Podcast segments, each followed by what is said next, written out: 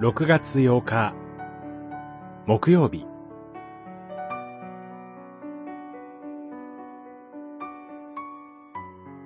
キリストの恵みを見た教会の誓い。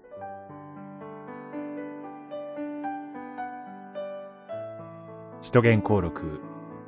じゅういっしょう。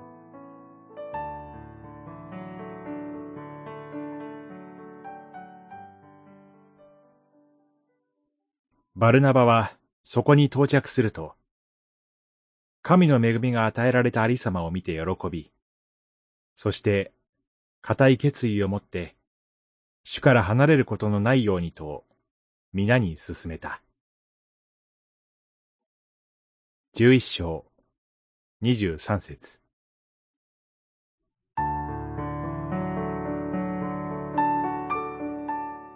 異邦人の救いを見たペトロでしたが、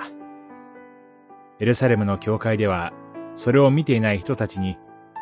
どうして彼が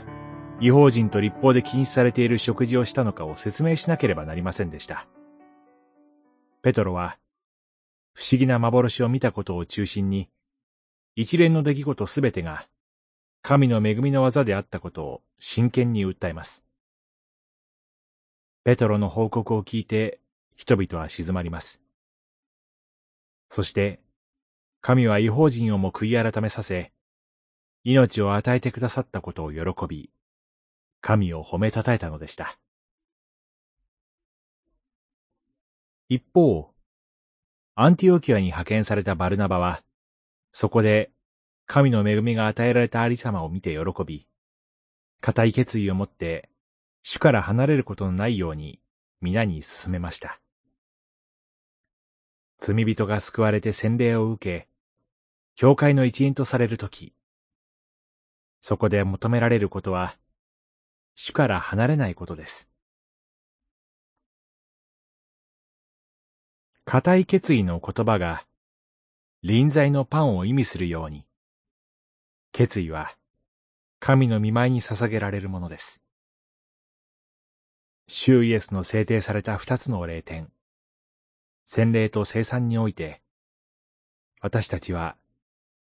命のパンであるキリストの臨在において、一つの固い制約を新たにします。割礼を受けていた人たちも、